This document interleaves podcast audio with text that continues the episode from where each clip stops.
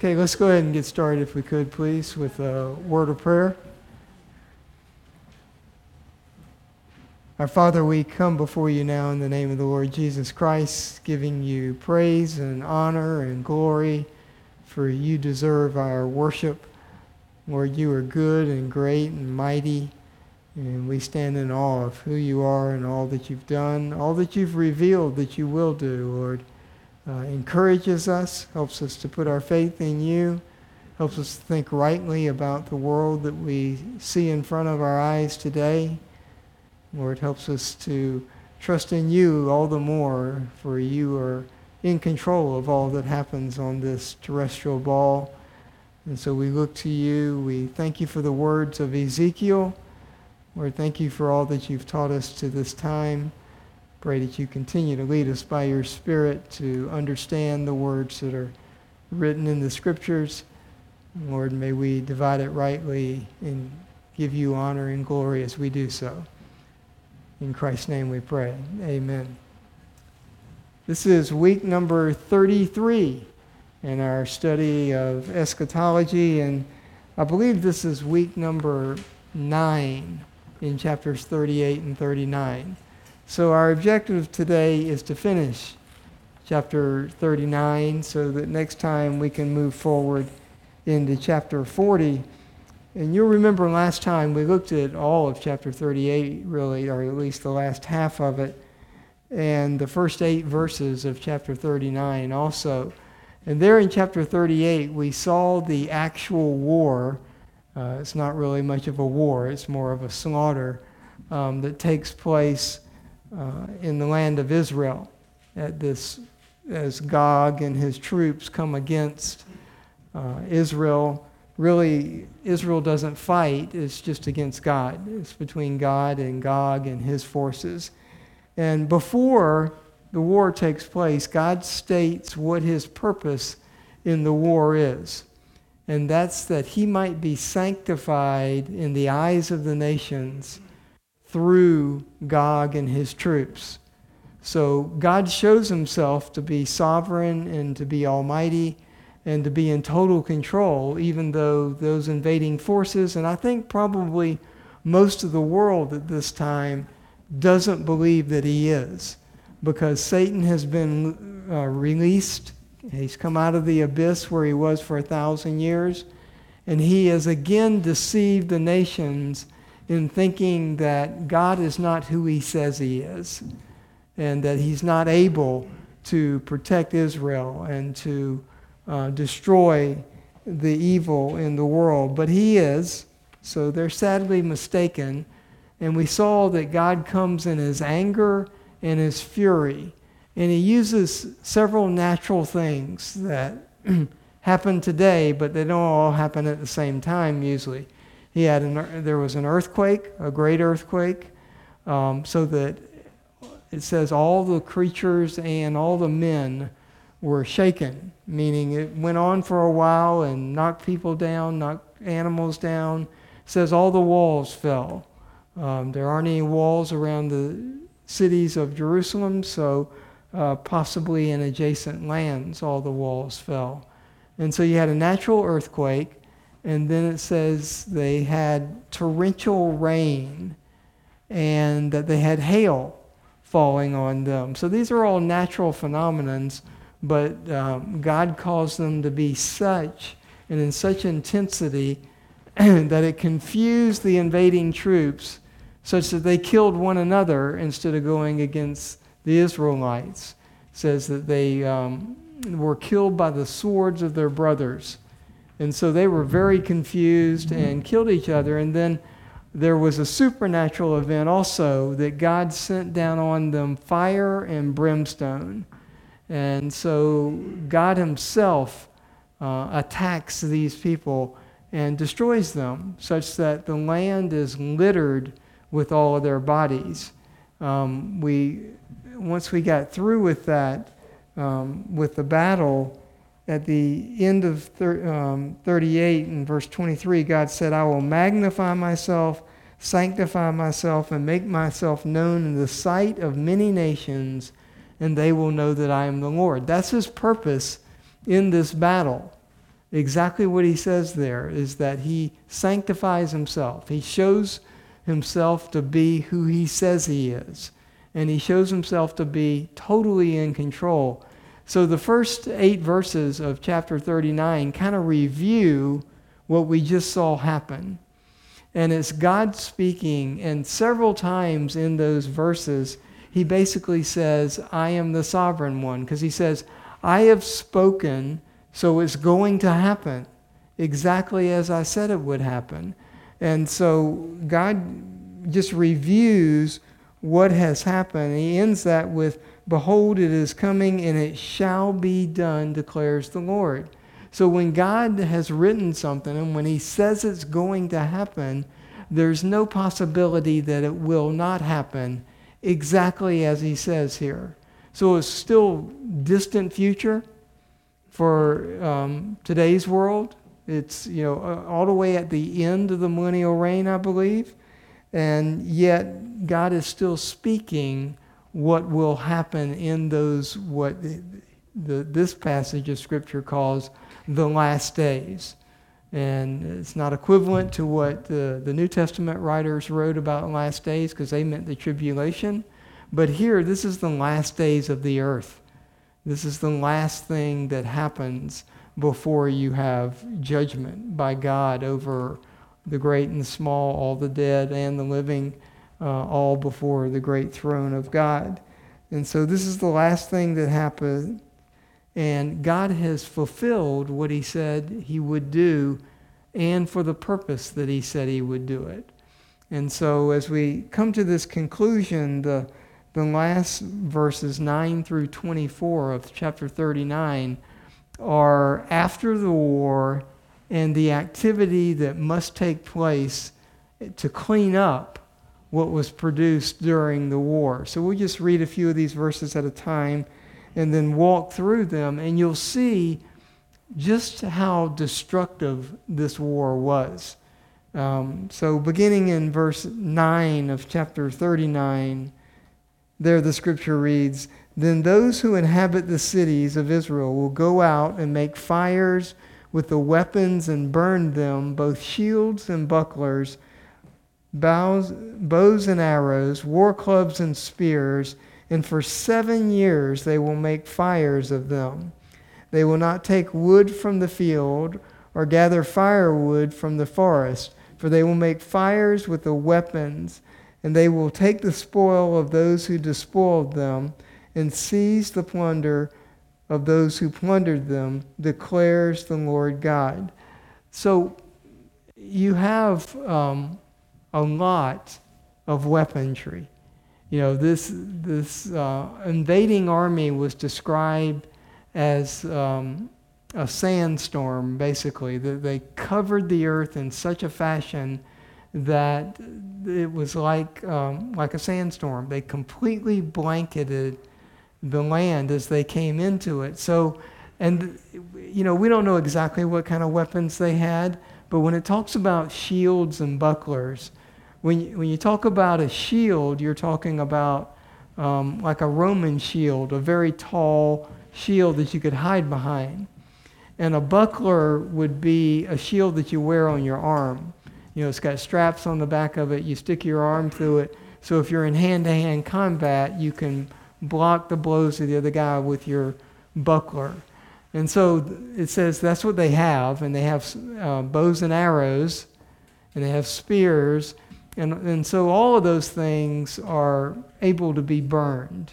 You know, we look at armory today, and maybe it's not able to be burned because it's made out of metallics things, but apparently you know, we don't know. Um, people speculate about all kinds of things that will be used in in uh, war in the future, but I mean, this describes horses and men with shields and bucklers and swords, and so maybe the world, you know, because it has been peaceful for a thousand years, doesn't have all that weaponry that we think of today. Um, and so they're able to pile it all up and burn it and it takes seven years to burn all this weaponry. So there's a lot of it. I mean, seven years. Think about that. I mean, I've been burning in my backyard for three months now, right? And I've had some huge fires, and I've burned 27 trees. But, and, and that's only three months. And these were big 60 foot tall trees. So, can you imagine fires going on for seven years? Um, and, you know, they're piling stuff on every day. And at night, when the sun goes down, you can see all the fires out across the countryside where they're burning all this stuff. And it takes seven years to burn it all. So there's a lot of it. And they're prohibited from going into the forest or picking up any um, uh, trees that have fallen or you know limbs that are laying on the ground. They can't do that. God forbids that. He says, just burn the weaponry. And you kind of wonder, why is that?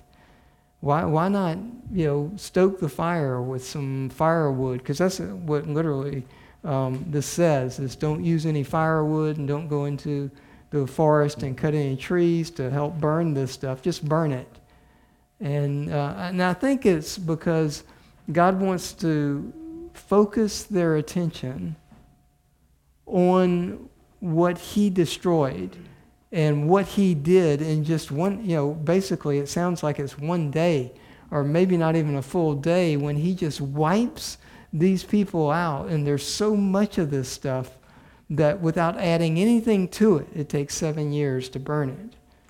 So, um, horrendous amount of weaponry. And we don't know if they have to go, you know, um, outside of the bounds of Israel and find some of this stuff. You know, were all those people able to actually get into Israel? We, we don't know. But it says that they fell on the hills of Israel. So, on the mountains of Israel. So, it sounds like they actually got in. And it even speaks of they got some plunder. So that God doesn't describe that in the war, but you know maybe the Israelites uh, fled some of the cities, and so they were able to take that um, that plunder from those cities. We, we don't know, but whatever they got was short-lived because the Israelites take it back because the guys who took it are all dead, just laying on the ground. Talks about Gog is laying on um, an open field. And God took his bows and he snapped his arrows and he killed him. And so Gog and all his troops are just laying on the ground and their weapons are piled up for seven years. But then it goes on to describe about the people who were killed. You pick up in verse um, 11 on that day I will give Gog a burial ground there in Israel, the valley of those who pass by east of the sea, and it will block off those who would pass by. So they will bury Gog there with all his horde, and they will call it the valley of Hamon-Gog. For seven months the house of Israel will be burying them in order to cleanse the land. Even all the people of the land will bury them, and it will be to their renown on the day that I will glorify myself, declares the Lord God. So it takes seven years to burn the weaponry. It takes seven months to bury all of the dead. And there, we'll see in a minute, there are actually people designated to go and get the dead and take them to this valley that's described here this valley, it says, is east of the sea. And I would think that's the Mediterranean Sea. So, you know, everything in Israel is east of the sea, right? It's all um, to the east. And Jerusalem um, is today uh, on a highland. And before you get to it, you go through the valleys. And so the, apparently that's where this is at. Uh, it's called Hamon-Gog. And what that literally means, if you've got a, a study Bible, you can see this that it's the multitude of Gog, meaning they named the, the um, valley after Gog himself. So we don't know, again, if that's a title or if that's an individual, but nevertheless, he's the leader. And so this is the multitude that came with Gog. So they take all the bodies from all across Israel and they take them to this valley and they bury them. And that process takes seven months. Now, you can just imagine if you're one of the guys assigned to go and get these bodies, because in a few minutes we'll see God says to the birds and to the beasts of the field, Come and eat your fill. So these are bodies that potentially are missing some parts because they've been eaten by the wild animals. And they've been laying there in the sun for months. So you can just imagine, right? This is not a pleasant task. This is a pretty nasty task. And um, they can't get it all done because it, there's so many of them. And so they just keep taking bodies to the valley and burying them. And um, it, it's a long, arduous process. And um, they named the valley after Gog himself. So um, it, obviously, you, you can think about this. If the Israelites pick up all these bodies and body parts and all the mess and take it to the valley, that is very obvious to them in a tangible way that God can do whatever He well pleases. You know, we say that today, and we believe that today, and we know that it's true, but how often do you actually tangibly grab hold of something that God caused to happen? I mean, you know, so it's going to be very clear to them as they do this that God destroyed all of these people. You know, in the first, well, even through all the burials, you got all the fires that are burning because those go on for seven years. And then they got all these bodies that they've got to do something with. And, um, and it's not a very pleasant task. So God has shown himself in a very visible, hands on way that he is sovereign and he can protect Israel and he can keep them and he can sanctify himself and glorify himself by showing that he is sovereign.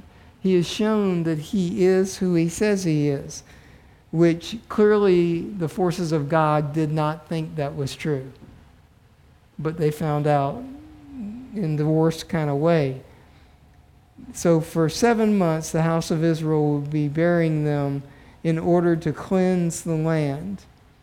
And then it has this kind of a strange saying even all the people of the land will bury them, and it will be to their renown on the day that I glorify myself, declares the Lord. And so you're like, what, what does that mean when God says that? You know, it'll be to their renown. Um, on the day that I glorify myself. And I, I think it's just what I just got through explaining that it will be very apparent that God has glorified himself, that God is exactly who he says he is. And the Israelites, that was what will be in their mind as they clean this mess up. That's what God is saying here. That you will know for sure that I am who I say I am. And then it goes on in verse 14 they will set apart men who will constantly pass, pass through the land, burying those who are passing through, even those left on the surface of the ground, in order to cleanse it. At the end of seven months, they will make a search. So they get all the obvious bodies, you know, the ones that are very visible and that you can just pick up and put on a wagon or however you're going to move them and take them to the valley and bury them. But then they go back. After they, wouldn't you love to be one of these guys designated to do that? I mean, for seven months, that's all you do. Uh, yeah.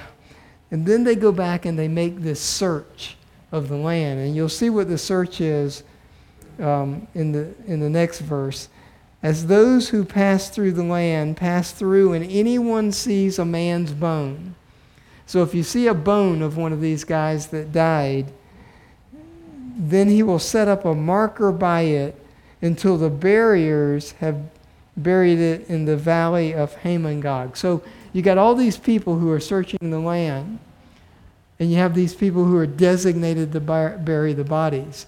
So as you search the land, if you find a human bone, then you just put a marker in the ground. You put a stick with a flag on it so they'll know that you found something. And so you probably got those markers everywhere.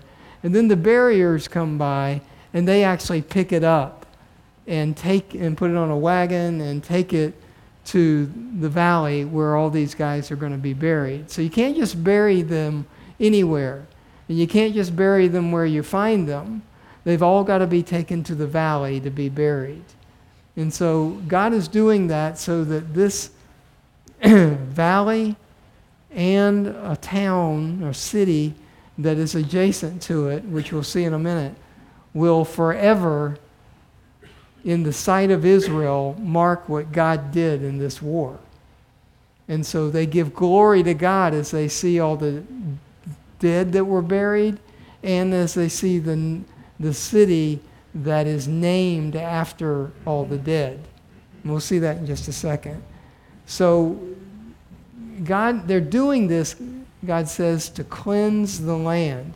So, if this does happen at the end of the millennial reign, which I believe it does, and I think there's been ample evidence of that, but I could be wrong.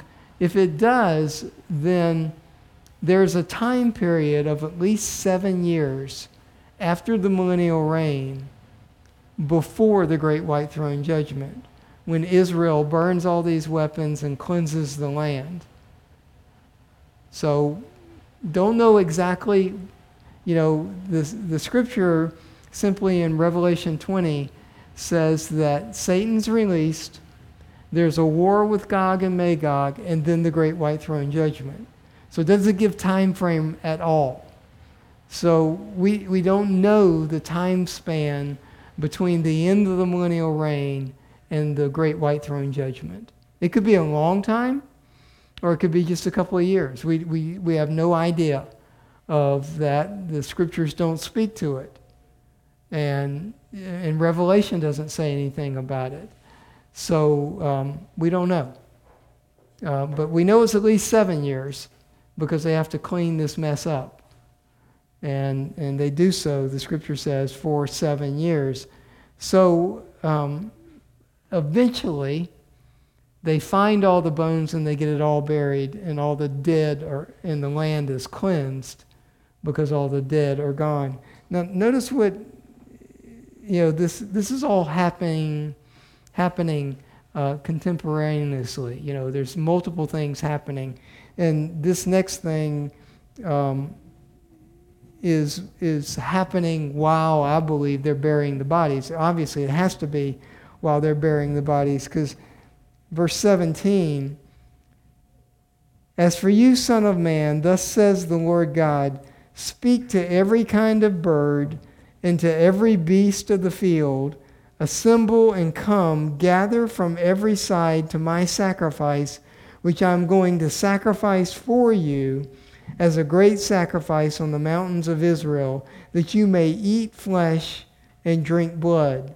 You will eat the flesh of mighty men and drink the blood of the princes of the earth, as though they were rams, lambs, goats, and bulls, all of them fatlings of Bashan.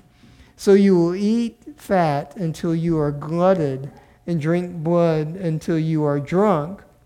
From my sacrifice, which I have sacrificed for you, you will be glutted at my table with horses and charioteers, with mighty men and all the men of war, declares the Lord God. So while these guys are trying to go and pick up all these bodies, right?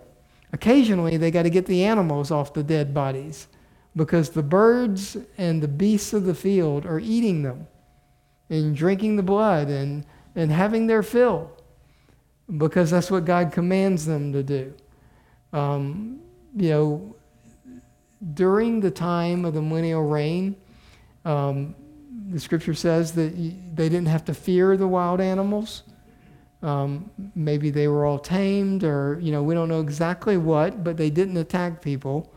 Um, but here, at the end of the millennial reign, when they haven't eaten um, men and attacked people and all that for a thousand years, God has to order them to go and do this.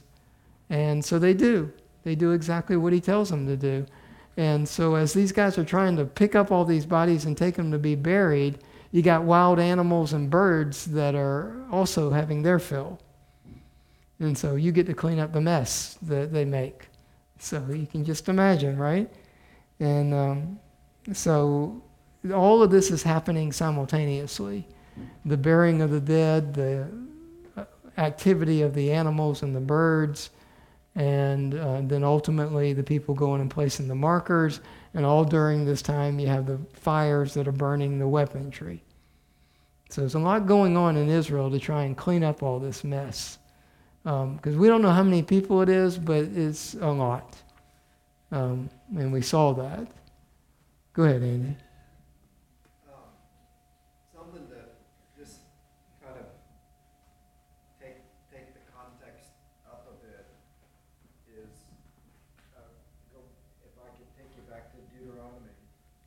Okay.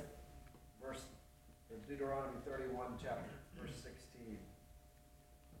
And the Lord said to Moses, Behold, you are about to lie down with your fathers. Then this people, then this people will rise and whore after the foreign gods among them in the land, in the land. Right. Right? Very that they are entering, which they were told to do what? Take the land and drive people out. Drive everybody out. Right. So they didn't, right? Right. They hoard, and they will forsake me and break my covenant that I have made with them. Then my anger will be kindled against them in that day, and I will forsake them and hide my face from them. Hide my face from them. For a long time. And he says that twice. Right. And if in fact this is at the end of the millennial reign, Look at the language in verse 24 of Ezekiel 39. I dealt with them according to their uncleanness and their transgressions and hid my face from them. Yeah, and he'll say that here in just a minute at the end of this chapter. Yeah. And because it's that restorate, it is that final step of restoration where Christ second Adam is to be exalted for doing everything that Israel was commanded to do. Yeah, you remember when we looked at this long time ago, you know, half a year ago, that who's there with Moses when God says this? Joshua is. This is in the tent of meeting.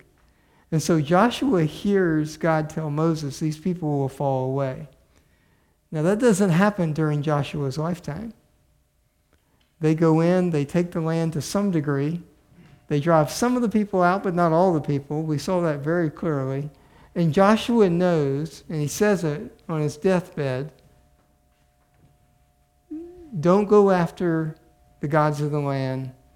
Be faithful, and God will continue to do what he's been doing, which is drive people out. And what did we see? shortly after Joshua dies, the people go after the foreign gods. And they do exactly what God says in chapter 31. And ultimately, they do that all through their history until you get to the time that Ezekiel's writing this. And God drives all of them out of the land of Israel. There's not a single Israelite left in Israel when Nebuchadnezzar destroys Jerusalem. If they're there, he kills them. And so, this prophecy that you just looked at is exactly what's happened when we come to Ezekiel having written. And that goes on, this destruction of Israel. They do go back and they rebuild a temple, but it's ultimately destroyed just a few hundred, 600 years later, 500 really, years later. And that's true today. That the Jews are, are scattered, that God has hid his face from them. I mean, you, I don't know if you know a Jew who believes in the truth of the scriptures, but not many do. Most of them are, are dumb to what the scriptures say. Uh, they're Jewish by ancestry only, not by anything that we would call the Mosaic Law um, uh, you know, uh, something like 85% of the Jewish people have given up on the th- concept of a Messiah. The ones who haven't are called the Orthodox. And then you have a few that believe in Jesus Christ. And so it still goes on today that God has hid his face and turned his back on them. And it will go on that way all the way until the millennial reign is established. Well, And those Orthodox will place their faith in a man Right. who is their Messiah, which will be the means by which they're drawn right into this very destructive trap of the second half of the tribulation period. Yeah, it's, it's, it's horrendous when you think about it. Go ahead. This follows a thousand years. It does. And their Jews are restored Yes. the the. Yeah, and they're will not be hiding his face from them. not at that time, no, because that's during the millennial reign. And they are restored. I mean, we've seen that. And the land is, is full of people, like on festival day. And um, the- their walls are such that they don't have any, any, their cities are such they don't have any walls around them. And no one would dare attack them because the sovereign of the earth sits in the midst of them. And that goes on for a thousand years. And so, what Andy is talking about is what happened beforehand. And, and Israel, you know, is now rejoicing because they see the truth. But God will again, at the end of this chapter, repeat why he is doing what he's doing today, which is turn his back on them. He'll say it again at the end of this chapter. Do you think Satan will deceive even the Jews? No. I think those who are in Israel will be protected by God and will continue to believe in God. Uh, He will not be hiding his face from them at that time. No. He's No. Reminding them Right. constantly, even after all this time of his, he's reminding them of where they fell. Right. And, and how glorious it is that He restored them and how gracious God has been to restore them. Because He didn't have to. But all the way back to the very beginning when we looked, when God called Abraham and took him to this land and made the promises, that's what is fulfilled in the millennium. And, and, and it's still on God's mind here at the end of the millennial reign and in this final war. These things, the plan is simple. The details are messy and take thousands of years, but the plan is very simple. That God chose a people that he might glorify himself in front of the whole world through those people. And he does. And he does it again right here. He did it at the beginning of the millennial reign, and now he does it again at the end of the millennial reign. And in some way, it's just a reminder back to Israel, even when at the advent of Jesus and his the beginning of his ministry, where he said, "The kingdom is here." You could usher, basically, you could usher it in right. This kingdom, you Right. could usher in right now, and they refused to believe. And he's still reminding them of those those failures to believe God. And I can't help but think about the ministry of the Holy Spirit that is in us right now. Well, It- It's singularly to exalt Christ. Right, and and then, and that's our perspective of it, right? That we, I mean, as we read these words and you look at this gory detail and you think about this, the reason, and this is what I said last week, to go through all of this, so we would understand and believe that God will do exactly what He said He would do, and He's able to. So as we sit in a crazy world today with all kinds of uh, evil things happening this is what God will ultimately do. And it will be judged. Doesn't mean that we'll escape all the evil. I mean, he never promises that. But ultimately, this is what happens. And that, that you need to, that's what ought to be on our minds. And that ought to be the way that we view all the things that are happening in the world. And this is the, the whole reason to try and evangelize people, because if they don't, trust the Lord and place their faith in Jesus Christ, they will be destroyed like these guys were. Same thing will happen to them. So it's horrendous. But that's the reason to go through it. Now, so let's finish this. Verse 21 And I will set my glory among the nations, and the nations will see my judgment which I have executed, my hand which I have laid on them. And the house of Israel will know that I am the Lord their God from that day onward. The nations will know that the house of Israel went into exile for their iniquity because they acted treacherously against me, and I hid my face from them. So I gave them into the hands of their adversaries, and all of them fell by the sword. According to their uncleanness and according to their transgressions, I dealt with them, and I hid my face from them. What God is saying is, I haven't treated you, Gog, and all your troops any differently than I treated Israel. That the same judgment that fell on them, for the same reason, has fallen on you. And so this is always in the mind of God that he had to do this to Israel in order to glorify himself. And that's always been his plan. That's why the Jews are decimated today, so that God might, in the end, glorify himself by restoring them. That's why the world is in the condition it is. That's why we're headed to tribulation, and the tribulation will play out. The millennial kingdom will play out, and at the end, when Satan again deceives them, God will again glorify himself. That's his purpose. That's the purpose of the plan, is to get glory to himself.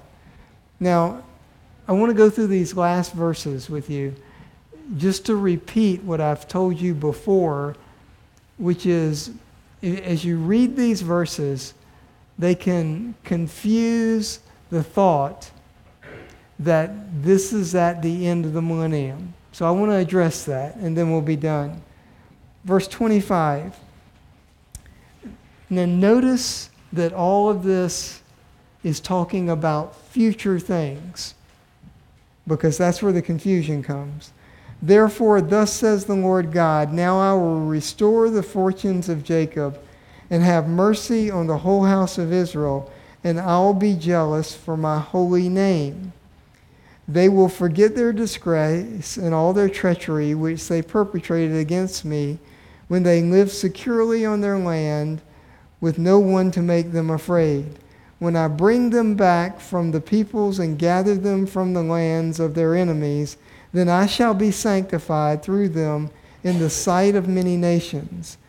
Then they will know that I am the Lord their God, because I have made them go into exile among the nations, and then gathered them again to their own land, and I will leave none of them there any longer. I will not hide my face from them any longer, for I have poured out my spirit on the house of Israel, declares the Lord God. And that's all written in the future tense. So you come to, well, if Ezekiel's in chronological order and the millennial reign has already happened and God has already destroyed Gog and Magog, then why is this in there in that, this position that talks about what God is going to do that, we, that I believe has already been done? because we're at the end of the millennium, not the beginning. And all of these things that he talks about here, especially pouring out his spirit on them, happens in the millennial reign. So why is this here? Took me a long time to think about this and to think through this. Okay, it has to do with the context that comes next. Chapters 40 through 48 describe what the millennial kingdom looks like, describes the temple, describes the sacrifices, describes the Levites who make the sacrifices, describes the prince who is the one who prepares the animals for sacrifice, describes the division of the land. But nothing happens in the last nine chapters. There's no activity it just describes what the millennial kingdom looks like. So, what I believe is going on here is that these last five verses go with that description. They introduce that description. So, I, I think of it this way chapters 1 through 33 of, Eze- of Ezekiel were a prediction of the destruction of Jerusalem and the surrounding lands by Nebuchadnezzar.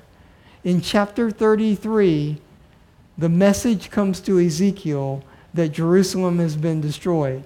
So that section is done. Then you get to chapters 34 through 37, which is the establishment of the millennial kingdoms. God becoming the shepherd of the people, uh, all the things that we saw where God pours out his spirit on them. Um, he gives them a new heart, takes out the heart of stone, puts in the heart of flesh. All of this restoration, the waste places are rebuilt, the cities are rebuilt. We had the valley of dry bones where God resurrected the Old Testament saints and they fill the land. And so all of Israel is filled with the land, and the, the land produces bountiful crops, and all the trees bear multitudes of fruit. All of these things happening in the land. And it ends in chapter 37 with Jesus Christ sitting on the, on the throne of David, the establishment of the millennial kingdom, chapters 34 through 37. It's all set in place. Then you have chapter between the white spaces of 37 and 38, the millennial reign takes place. And then in 38 and 39, you have this release of Satan, the deception of the nations, and the final battle where God sanctifies himself. Then you're, Ezekiel's done. All the history of the world is played out by the time you get to the end of chapter 39. It's all done. And so now Ezekiel is going to take nine chapters to describe what the millennial kingdom look, looks like. So he's not backtracking. He's given us all the activity. 1 through 33 were activity, 34 through 37 are activity, 38 and 39 are activity. All the things chronologically that happen in the history of Israel from the time when Nebuchadnezzar took Jerusalem. It's all detailed, all flows through. And then you get to the last nine chapters that describe what the millennial kingdom looks like. So, to introduce that, God speaking to Ezekiel says, Here in summary fashion is what I have done for Israel. I turned my back on them, they were estranged into foreign lands, and then I restored them. I brought them back in, and then here's what the, that millennial kingdom looks like. So I think these verses don't speak to what has been written before. They're an introduction of the last nine chapters. It's God summarizing what has happened so that he can then describe what the kingdom looks like. So I think they don't go with chapter 39. I think they actually go with chapters 40 through 48. That's the way I see this. That's why that's why he repeats things that we've already seen happen. I mean, it's very clear as you look at the description of Israel at the time when this war takes place that it is the millennial kingdom. They're living securely in the land, the waste places have been rebuilt, the walls have no city, they don't fear any attacks. Those only happen in the millennial kingdom. And so, to introduce what the millennial kingdom looked like, this nine chapter description that's going to come, he introduces it by saying what he's done in Israel to restore them. It's not chronological beginning in this, these verses forward. It's descriptive. The chapters are arbitrary. They were not. Well, yeah, and that's So that, right. We the chapter divisions were created by men. The verse divisions were created by men, and I'm grateful for them because they help us to find things, memorize things, um, understand things. But that doesn't mean they were put in the right place. So I think the actual division should come here between verses 24 and 25.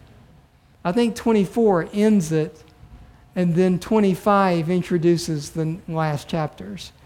When you say ends it, it literally sweeps you all the way through the end of the millennial reign where this battle takes place. And then, then when 25 takes you back to the beginning of the millennial reign and unpacks the millennial reign. and unpacks it, shows us what it looks like. Yeah. But it's highly summarized. Yeah, because we didn't get any description other than waste places being rebuilt, lots of people, that kind of thing, because that was the activity that was happening. But we didn't get it, we don't know what the temple looks like yet, right? But for three chapters, he's going to describe the, the temple. We don't know that there are going to be sacrifices in the millennial reign, but he'll describe who is supposed to do them and how they're supposed to do them. It's descriptive. It's, there's, you know, we, you read Ezekiel and you got all this activity happening, and all of a sudden you get to chapter um, 40, and there's no activity anymore. It's just descriptive. And so I believe that's how this divides out. I could be wrong. Okay? But until someone gives me a better argument, and I've read them and they're not better, then that's where I'm at. That's where I'm settled at. I have one question about your Okay. reasoning. Uh, the, the, uh, land of burial east of the sea, I think it's east of the Sea of Galilee. It could be east of the Sea of Galilee, but usually when you're talking about the Sea of Galilee, they say the Sea of Galilee. And the sea is usually the Mediterranean. Well, you could look at it, you can go read it, but and, and it's in the valley between to the east of the sea. And if you go to the east of the Galilee, I'm not so sure you find a valley. I- I'm not either, I think you go up, not down. but that's where Sodom and Gomorrah, It is. It is. and, uh, they're probably at the bottom of the, If, if we're right, right? the Dead Sea at this point. Which is why it's dead, right? Yeah, Because it has all those ashes that were in it. Could be. And, and like I say, I could be wrong. that's not important, but just a I, I, I could be wrong. But I have not heard a better argument, and I have not read a better argument. And the guys I really trust are not where I'm at. You know, I told you that. They say this war in Ezekiel is exactly like the tribulation war, and it's not. And we looked at specific details of where it's not exactly like it. Well, you know, another point on that is that Revelation twenty talks about coming against Gog and Magog, Right, same as Ezekiel. right. And those are the only two places that Gog and Magog are mentioned. in all of the scripture. You're right. And, um, and you know, the people in the battle of tribulation are killed by the sword that comes out of the mouth of Jesus Christ. Not by hail and fire and brimstone and torrential rain and killing each other. And so, how are they exactly the same? There's a passage from Paul in Second Timothy that I think is very relevant to understanding, because what we're seeing is the righteousness of God. Right. And Paul tells us, and this is a passage that uh, has always struck me, because a lot of people use the, the last phrase of this passage to kind of imply that God winks at sin. And he does not. He does not, and that's mm-hmm. exactly what. Just listen to Paul from Second Timothy two, verse eleven. That's, this saying is trustworthy. For if we have died with him, we also live with him. If we endure with him, we will also reign with him. If we deny him, he will also deny us. If we are faithless, he remains faithful, for he cannot deny himself Right. Which is why we had better know the Word of God, Mm-hmm. and we had better believe it, and we had better believe the God of that Word, or Well- we are going to be sorely mistaken. And, and we've seen it multiple times. The whole purpose for the restoration of Israel, the whole purpose for the millennial reign, the whole purpose for this war is that God might glorify himself. His name's sake. Yeah. And remember that, right? I'm not doing this for you, I'm doing it for me to justify my name, which you've profaned among the nations. People tend to think that scripture is man-made. Yeah, it's not. God is just setting, pleading with us to accept it. Yeah, he's not pleading with us, he's telling us what we're going to do. so, Believe is a command. so next time, chapter 40, and we'll figure out a way to get through the temple without taking a lifetime. Okay, because it's three chapters long. Thanks for your time.